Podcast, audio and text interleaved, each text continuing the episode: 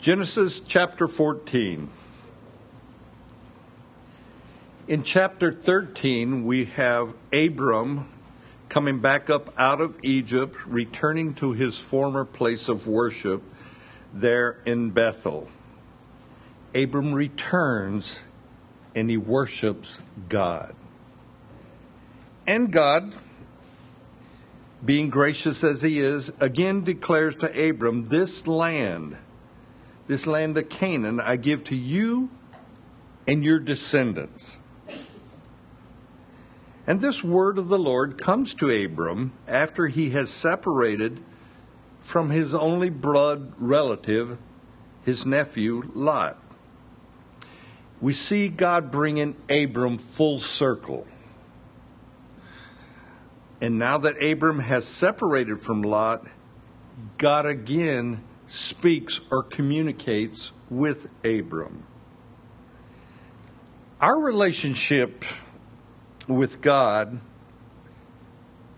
is on His terms. Sometimes we think we can approach God in and of ourselves whenever we please, but we should never ever forget that God has chosen to love us. Not required, He has chosen to love us. And one of His prerequisites is that we be obedient to Him. And we show our love to our Lord by being obedient. And once again, God declares to Abram, after he returns back to Canaan, I'm going to give you this land and I'm going to give it to you and your descendants. And I'm going to do this on a forever basis. So go, Abram, walk through the land, and your descendants, Abram, in this land will be as the dust of the earth in number. In other words, there's going to be so many that you really cannot number them. And God reiterates this promise to a man that has no children. And Abram is not a young man, nor is his wife, Sarah. They're both well beyond what they call childbearing ages. Now, if a person were to look upon God's promises in the natural, they almost appear foolish. But faith is what God is building in Abram's life, and God is doing it one step at a time, very patiently with Abram.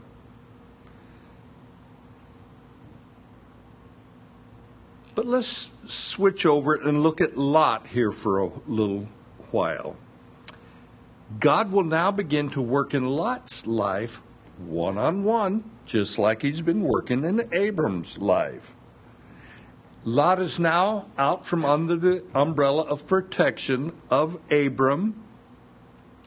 He's out on his own, and many times God has to get us out on our own where he can deal with us one on one. Because you see, God has no grandchildren. We're all his children. And he doesn't deal with us as grandchildren, he deals with us as children. Sometimes I want to think that God loves my kids through me. No, he loves my kids one on one, and he doesn't have to go through me to show that love. But as our children, as they pass into adulthood, there's a separation that goes on from mom and dad. And for a period of time, our children are what we would call spreading their wings, developing their own belief system, testing, if you will, what mom and dad said, if it's true or not, or if they really believe that it's truth. And sometimes this separation is painful for us parents to witness. But each and every person has to come to the realization of what they themselves believe. And it can be a painful process to observe. In chapter 14 in Genesis, it takes us through Lot's separation from Abram.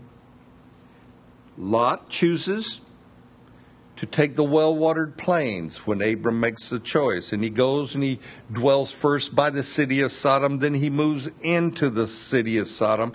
And this Sodom happens to be a city that God calls exceedingly evil or sinful. And in the first 10 verses of chapter 14, uh, it names the five kings that come and take the city of Sodom and Gomorrah and they take the people captive. You see, Lot has to learn a very valuable lesson, and that lesson is the way of the transgressor is hard. Sometimes we forget that. Having been a Christian for any length of time, sometimes we forget how hard it was being opposed to God in our lives. Lot has to learn that lesson. Lot and his family, all of their possessions, all of their wealth, everything that they have valued is now gone. And Lot finds himself now as a prisoner of these five kings that have come down and uh, ransacked the area. And we pick up the story in verse 11 of chapter 14. That's where we'll read now. Then they took all the goods of Sodom and Gomorrah and all their provisions and went their way. They also took Lot, Abram's brother, brother's son, who dwelt in Sodom, and his goods, and departed.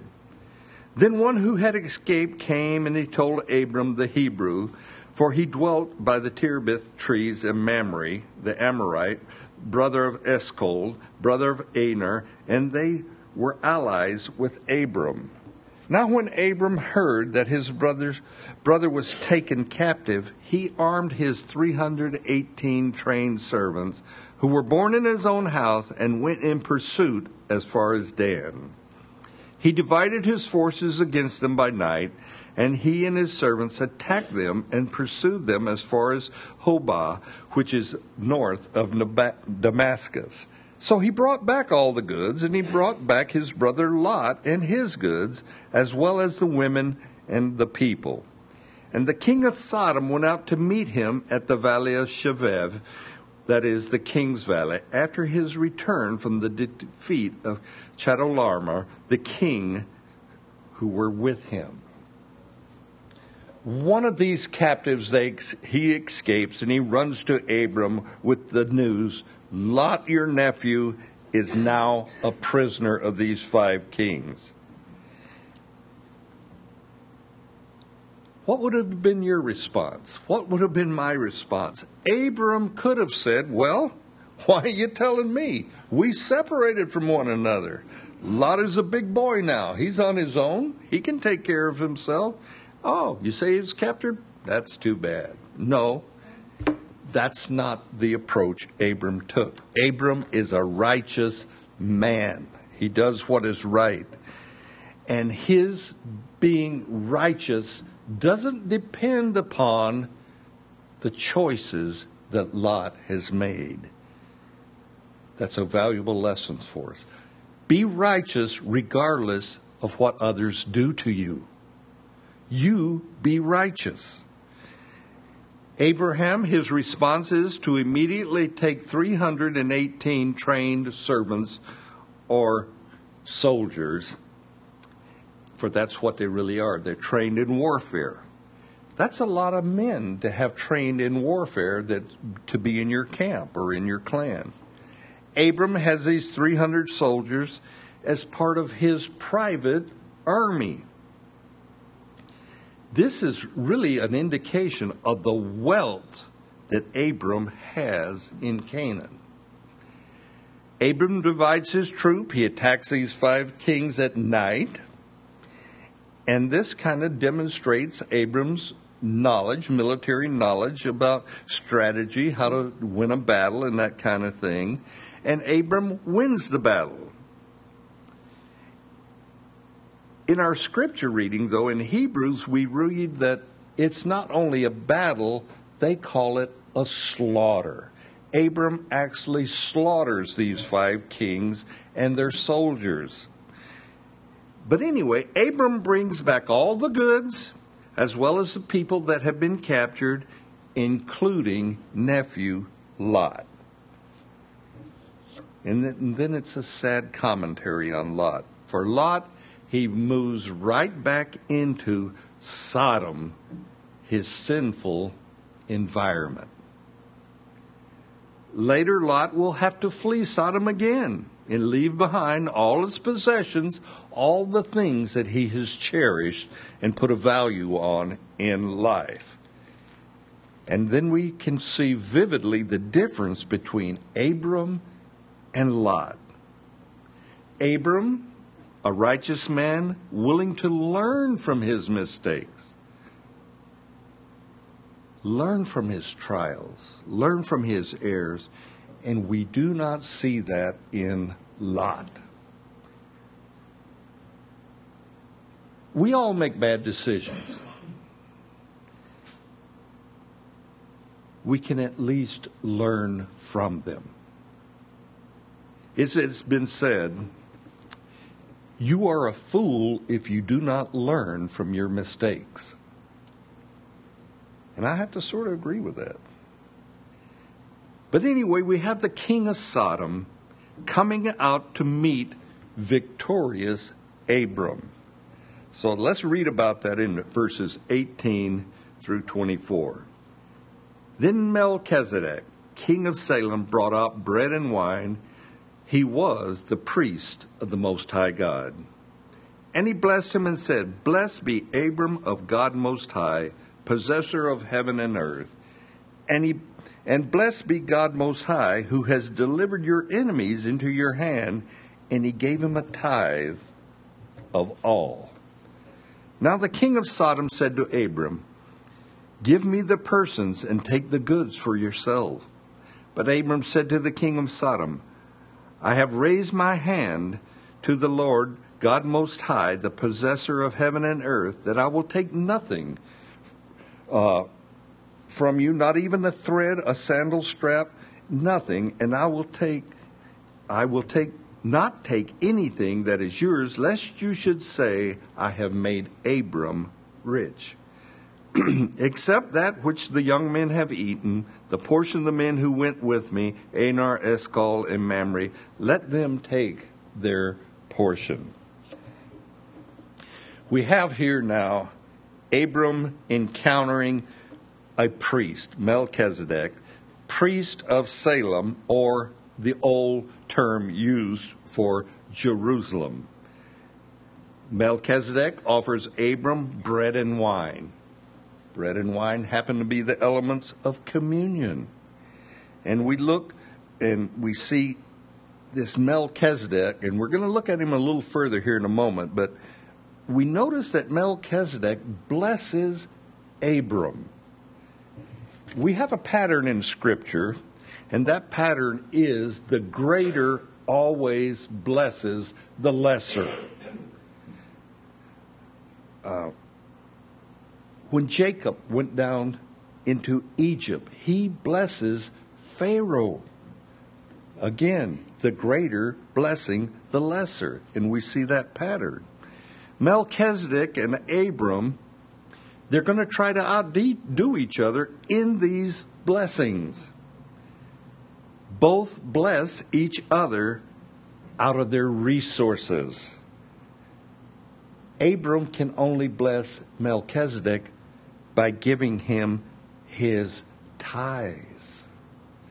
When we give our tithes, it blesses our Lord. But who is this Melchizedek?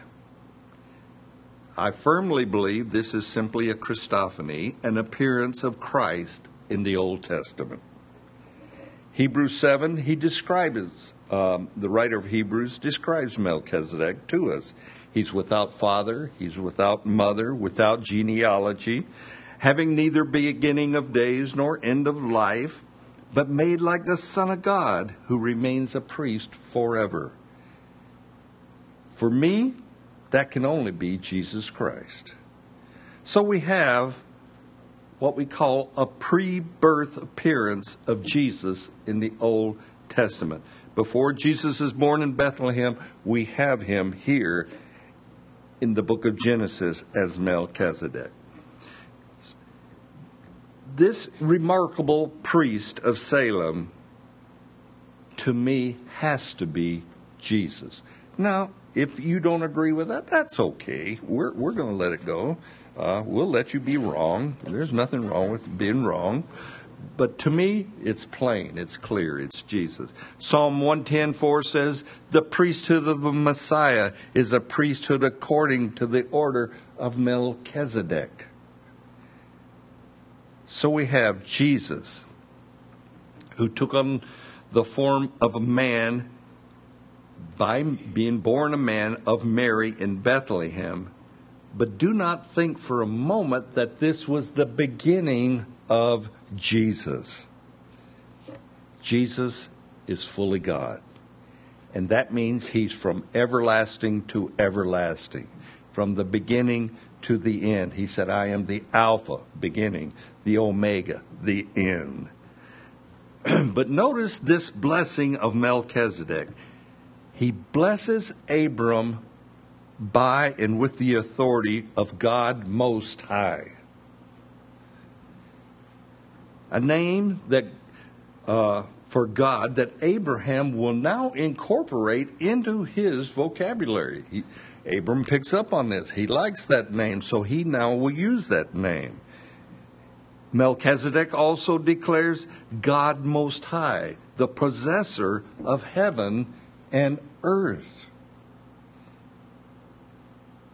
And he says, And God Most High has delivered the enemies of Abram into his hand. Not, God now not only owns everything, controls everything, but this is simply God omnipotent. And when we understand that truth, when Abraham understands that truth, that he now stands before the living God or the living Christ, it's noteworthy for us to look at Abraham's reaction, his response. And Abraham immediately gives Melchizedek a tithe, one tenth of all. Now, in the Mosaic Law, which is still a few hundred years away, tithing was and is a requirement of believers. But that's still at least four or five hundred years away. But Abram, he returns from battle of these five kings that he has slaughtered, that he has defeated, and he brings all the wealth that these five kings took from Sodom, Gomorrah, and all these other four kingdoms, and he's recaptured the people and their wealth.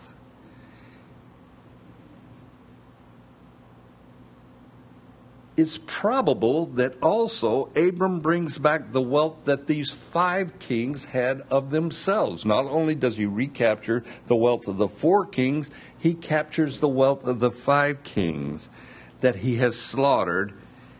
And he brings all these possessions back. And the king of Sodom says, You keep all the wealth. Just give us our people back. And then he probably said, please, because Abram's just, just won the battle, you know, please. but Abram takes nothing for himself. But he does. Notice this. He does take a tithe of all this bounty one tenth of all the possession, the livestock, the herds, the gold, the silver, and he gives one tenth of it to Melchizedek and the evil kings of Sodom and Gomorrah, these evil kings, they do not utter one word of complaint about Abram giving a tithe to Melchizedek. In fact, they're happy to even have their lives and their people back. And they have it back because of Abram and that God was with Abram. These evil kings are more than willing to allow Abram to give away a tithe for saving their lives. Abram gives back to the evil kings 90% of their possessions. But he's given that tithe, he's given that tenth to Melchizedek. This to me is a vivid illustration that giving is not a money issue. It really isn't. It's a heart issue. It's a heart issue.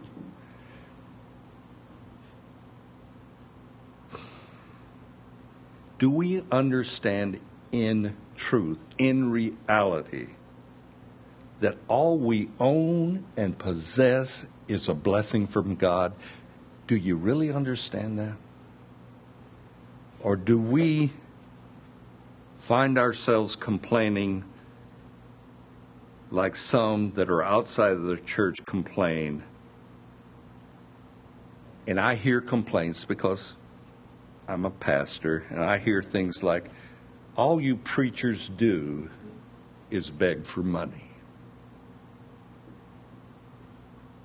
Unfortunately, that's true in a lot of churches. It really is. I've attended churches where that has gone on. But in case you're attending here, in case you haven't noticed, we do not pass an offering plate. We don't do it. But it is also a truth that God has chosen His people to support His church. That's a God thing. Yet some believers, and you hate to even say this, but it's a truth, some believers have grown so callous to the goodness of God that giving to God with a cheerful heart is no longer even an option to them. But these evil kings, by God's own commentary, these evil kings of Sodom are willing to give everything. They said to Abraham, Take it all, just give us our people back.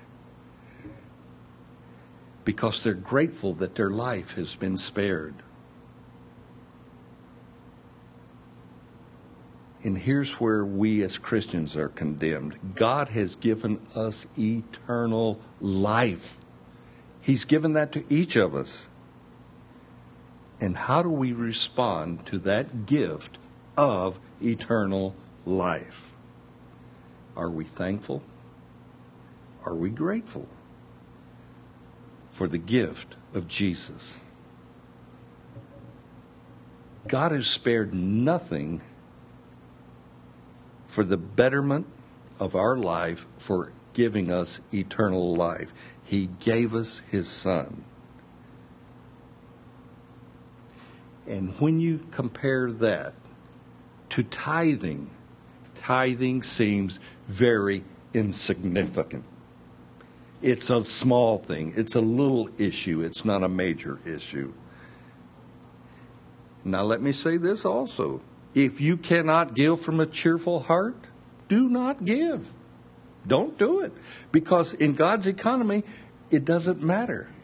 If you can't give with a cheerful heart, don't bother to give. Because you see, God owns everything. And he has demonstrated in this story of Lot and the kings and everything that he has the ability to take away the possessions of these evil kings. And these evil kings have had a complete attitude adjustment towards Abram and his offering to Melchizedek. They do not find that a bit offensive. If God can take evil kings and turn their heart around like that, what can he do to you and I that call ourselves believers. I tell you this if it is necessary in your life for God to remove all your possessions to get your heart right, what do you think is going to happen? The possessions will be removed get your heart right because He loves you that much.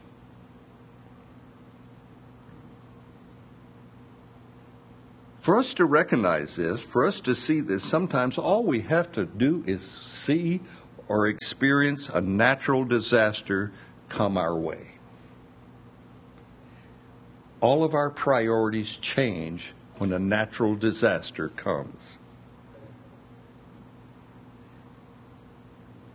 Does a disaster have to come our way for us to be a cheerful giver?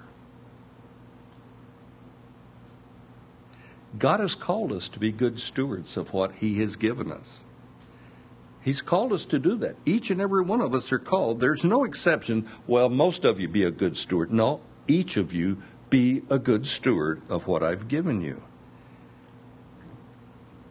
And we would consider that all God asks for is one tenth, you could say, we're getting off awfully cheap. if God only requires a tenth, instead of saying, "Oh, do I have to pay my?" Look at it this way: you're getting to keep ninety. you're getting to keep ninety percent. And when suffering does come, and when catastrophes do come, it's amazing how our purse strings loosen up because we feel compassion. We feel uh, that we want to do something to help. And so we become givers when personal catastrophes come. But let me just mention this it is much more pleasing to our God to be a cheerful giver when things are going good in your life. You show more character. You show that you have your priorities in line. When things are going good, can I be a giver then? Even the evil kings are givers when catastrophe hits, but can we be a cheerful giver when things are going good? It pleases God more. A giving attitude, a thankful attitude is well pleasing to our Lord, and He looks for that in our Christian maturity. By the way, giving a tithe by Abram was the only way that he could bless Melchizedek. That's all he could do. Melchizedek didn't need anything Abram had, but Abram wanted to bless his Lord, and so he gave him a tithe. Now, Jesus told us in the New Testament, He said, store up treasures for yourself in heaven that moth and rust cannot destroy. When you learn, and it's an ongoing process for many of us, when we learn that you cannot outgive God, like Abraham learned, you allow God to bless you abundantly. You allow God to show you favor when you've learned that you can't outgive Him. God is not a taker, He is a giver.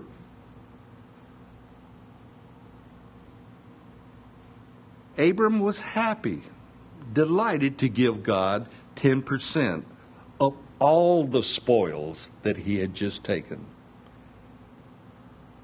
But also notice Abram kept back how much for himself? Nothing. Abram said, God has blessed me. I'm a rich man. I don't need anything. And he wouldn't take any of the spoils for himself. And he keeps nothing back for himself. Abram has learned it is more blessed to give than receive. Have you ever thought, how much do I have to have before it's enough? We're rich people. The most poor of us in the world standards are rich. How much does God have to give us before we become a cheerful giver? Last Wednesday night, we had Mike Richardson here, brother Bill Richardson. Bill's in Georgia today. Mike Richardson, he's a missionary from Mexico, and we were able to bless him with shoebox gifts. Just made up some little shoebox gifts. Talking to Mike's wife, and she says, You should see the face of the children when we give them this shoebox gift. And I said, Well, I've been blessed to be able to see that, and I did. Right before we moved back here, we took a bunch of shoebox gifts down to Mexico. And it, truly, it does make their Christmas just one little shoebox full of, most of it full of hygiene needs and that kind of thing, but they're, they're just delighted to get them. We also have Christmas catalogs from Gospel for Asia, where you can look through this and you can give an animal to a family in a third world nation, and that animal will bless them many times for years. So we have an opportunity to bless others. And just recently, within the last week here, we've started a, what I call a Christmas fund here at church. And if you'd like to donate to this Christmas fund, simply mark on the bottom of your check Christmas fund. And this Christmas fund is for helping those in need around our fellowship. That's all it's for. To bless those that perhaps are in need. We too need to be like Abram, a giver And Christmas time is such a wonderful time, such a beautiful time to be able to do that. So I challenge each and every one of us look for a way to be a blessing to those that are in need. Amen. Amen. Let me get you to stand. We'll close in prayer.